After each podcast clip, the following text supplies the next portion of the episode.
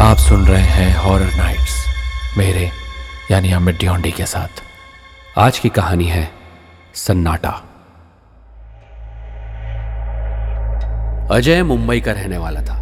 शादी के कुछ सालों बाद अजय की पत्नी अजय को तलाक देकर चली गई। उस दिन से अजय ने लोगों से मिलना जुलना बंद कर दिया। उसने अपना घर बेचकर एक वीराने में घर बना लिया, जहाँ वो अकेला रहता था। उसके घर से ठीक कुछ ही दूरी पर एक क्रिश्चियन कब्रिस्तान पड़ता था। यूँ कहा जाए कि अजय ने अपना घर ही कब्रिस्तान में बना लिया था तो गलत नहीं होगा। लेकिन पिछले कुछ दिनों से अजय को वहाँ पर थोड़ा अजीब सा डर महसूस होता था। और उसने अपने इस डर के बारे में कब्रिस्तान के चौकीदार डेविड से भी पूछा। डेविड, यार पिछले कुछ दिनों में इस कब्रिस्तान में मुझे अजीब सा खौफ महसूस हो रहा है। तुमने कुछ नोट किया क्या? अजय के इस सवाल पर डेविड भी डरता हुआ बोला, साहब, पिछले बीस सालों से इस कब्रिस्तान की चौकीदारी कर रहा हूँ। मुझे आज तक ऐसा महसूस नहीं हुआ जो पिछले कुछ दिनों में हो रहा है। और आपने भी मुझसे यही बात की। मैं तो खुद आपसे बात बोलने वाला था। पता नहीं क्या होगा। क्या बात है? क्या होने वाला है? इतना बोलकर डेविड कब्रिस्तान में चला गया। रात के सन्नाटे और स्याह अंधेरे में डूबे उस पुराने कब्रिस्तान में कब्रों पर जलती हुई एक आध मोमबत्ती की रोशनी में सूखे पेड़ों की परछाई काफ़ी भयानक और दिल दहला देने वाली आकृति बना रही थी। डेविड कब्रिस्तान में अपनी झोपड़ी में सिगरेट के कश लगाने लगा। उसको यहाँ करीब बीस साल हो गए थे और इतने सालों में उसे कभी डर नहीं लगा। लेकिन वो अजय की बातों से भी सहमत था। उसे भी करीब पंद्रह बीस दिनों से अजीब सा डर लग रहा था। यूँ कह लो जब से वो कुछ दिनों के लिए अपने गाँव गया था और उससे लौटने के बाद वहाँ का वातावरण, वहाँ की आबो हवा कुछ रहस्यमयी और खौफनाक सी हो गई थी।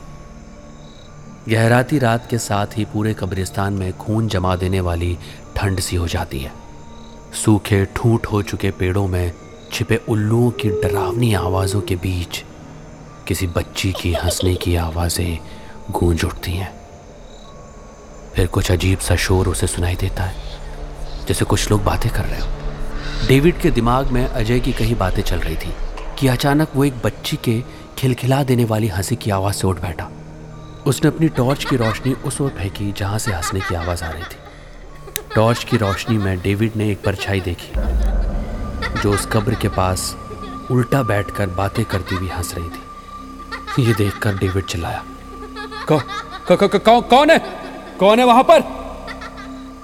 मगर अचानक डेविड के शरीर के सारे रोंगटे खड़े हो गए और खामोशी छा गई।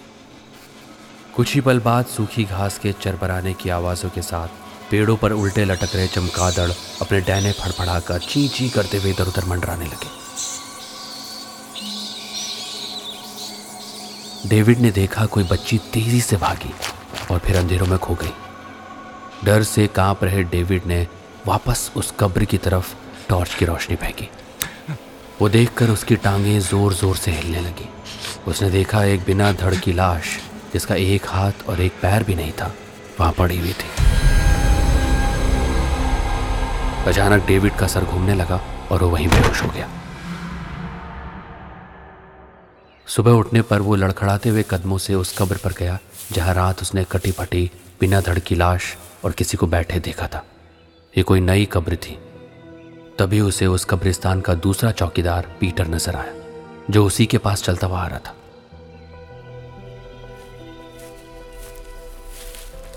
पी, पीटर जब मैं यहाँ नहीं था तुमने किसी मुर्दे को दफनाया था क्या?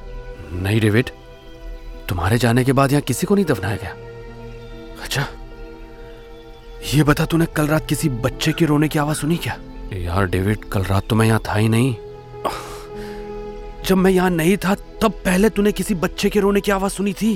अरे यार डेविड, तुझे कितनी बार कहा थोड़ा शराब कम पिया कर, कम पिया कर। ये सब ज़्यादा नशा करने का असर है डेविड। सुधर जा बेबी। इतना कहकर पीटर वहाँ से चला गया। मगर भयभीत सा डेविड किसी अनहोनी की आशंका से कांपता सीधे अजय के पास गया। और रात की सारी घटना उसने अजय को बता दी। अजय सोचता हुआ बोला, डेविड, मुझे तुम्हारी बातों पर यकीन है और शायद इसी वजह से कुछ दिनों से मुझे भी अजीब महसूस हो रहा है। लेकिन अब सवाल यह है कि हमें करना क्या चाहिए? सब सब, मुझे लगता है हमें यह सारी घटना पुलिस को बतानी चाहिए। नहीं, डेविड, पुलिस इस मैटर में कुछ नहीं करेगी। पहले तो हमारी बात पर यकीन नहीं करेगी। अच्छा सुनो, आज रात कब्रिस्तान में मैं भी तुम्हारे साथ रहूँगा, ठीक है? अजय रात में डेविड के साथ रुक गया और वही अचानक उस बच्ची के हंसने की आवाज़ आने लगी। दोनों ने छिपकर जो देखा, वो देखकर उनके खून जम गया। ठंड की सिरन भरी लहर उनकी रगों में दौड़ गई। सामने का दृश्य दिल दहला देने वाला था। वहाँ कब्र खुली पड़ी थी और उस खुली हुई कब्र में टुकड़े टुकड़े में कटी हुई तीन लाशें पड़ी थी। आगे का दृश्य और खौफनाक था। वो बच्ची अपने हाथों में बड़ी सी सुई लिए लाशों के कटे हुए हिस्सों को सिल रही थी। इस हौलनाक दृश्य को देख अजय की चीख निकल गई। रात के उस गहरे सन्नाटे में चीखने की आवाज़ से उस बच्ची ने अपना चेहरा घुमाया और पलक चपकते ही भाग कर अंधेरे में गुम हो गई। ये देख डेविड और अजय वहाँ से डरते हुए भागने लगे। अचानक डेविड पीटर से टकरा गए। अरे डेविड! अजय सर, आप आप लोग ऐसे कहाँ भागे जा रहे हैं रात में? और इतने डरे हुए क्यों लग रहे क्या देख लिया आप लोगों ने? अजय ने एक ही सांस में सारी घटना पीटर को बता दी। सर सर, यहाँ से कुछ ही दूर पर वो चर्च है ना? हम वहाँ चलते हैं। फादर डिसूजा से मिलना चाहिए हमें। जल्दी चलिए। कुछ ही देर के बाद वो सब फादर डिसूजा के पास पहुँच गए। फादर उनकी बात शांति से सुनते रहे और उन्होंने अपनी आँखें बंद कर ली और कुछ देर बाद आँखें खोलकर उन्होंने कहा, चलो मेरे साथ। कुछ देर के बाद फादर और वो सब उसी कब्र के पास खड़े हो गए। फादर कुछ पढ़कर चीख कर बोले सामने आ जाओ। फादर ने यह कहा ही था कि दस साल की बच्ची अचानक से हँसते हुए उन सबके सामने आकर खड़ी हो गई। बोल कौन है तू? और इन लाशों के साथ क्या कर रही है? कौन लगते हैं तेरे? उस बच्ची की हंसने की आवाज़ पूरे कब्रिस्तान में गूंजने लगी। और फिर उसने कहा मेरा नाम है जेनी। एक दिन जब मैं स्कूल से वापस आई तो मैंने देखा मेरे पापा और पड़ोस की, है ना आंटी? दोनों मिलकर मेरी मम्मी को चाकू से मार रहे थे। मेरी आँखों के सामने पापा ने, है ना आंटी ने, मेरी मम्मी के टुकड़े टुकड़े कर दिए और लाश के टुकड़ों को इसी कब्रिस्तान में आधी रात को दफना दिया। और मेरे पापा ने मुझे भी मारने की धमकी दी थी। मैं ये सब देख के बहुत डर गई थी। उसके बाद हर रात मेरे सपने में मम्मी की लाश दिखती है। वो मुझे उठाकर कब्रिस्तान लाती है और फिर मैं यहाँ बैठकर सुई से मम्मी को सिलती रहती हूँ। और देखो, मैंने अपनी मम्मी को पूरा सिल दिया और पता फिर क्या हुआ? एक दिन मम्मी की सिली हुई लाश हमारे घर आ गई। घर में मैं, पापा और हिना आंटी रहते थे। मम्मी ने हिना आंटी को भी ठीक वैसे ही मारा, जैसे उन्होंने मम्मी को मारा था। उनके टुकड़े टुकड़े कर दिए मम्मी ने। उसके बाद पापा की बारी। मम्मी ने नोच नोच कर उन दोनों के छोटे छोटे टुकड़े कर दिए। मैं ये सब कुछ छत से देख रही थी। डर की वजह से मैं छत से गिर गई और मर गई। लेकिन मरने के बाद भी मैं हर रात यहाँ आती हूँ। पापा और आंटी की लाश को सिलती हूँ। लेकिन अगली रात फिर उनकी लाश के टुकड़े टुकड़े मिलते हैं। इतना कहकर वो बच्ची गायब हो गई। बच्ची की बात सुनकर फादर ने कहा, ये बच्ची की अतृप्त आत्मा है। इसके पापा और उस हिना नाम की औरत को ऊपर वाले ने सजा दी है। लेकिन सुनो, तुम लोग यहाँ कदम भी मत रखना, वरना तुम लोग भी अपनी जान गंवा बैठोगे। आज भी आधी रात को रहस्यमय चीखों, हँसी की आवाजों अजीब सी फुसफुसाहटों और सरसराहटों को अपने भीतर लिए वो कब्रिस्तान बिल्कुल वीरान पड़ा है।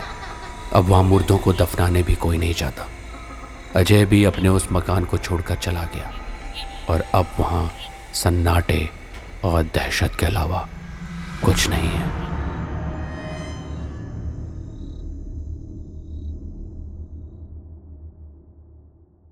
ऐसे ही इंटरेस्टिंग पॉडकास्ट और ऑडियो स्टोरीज के लिए सुनते रहिए ऑडियो पिटारा ऑडियो पिटारा सुनना ज़रूरी है।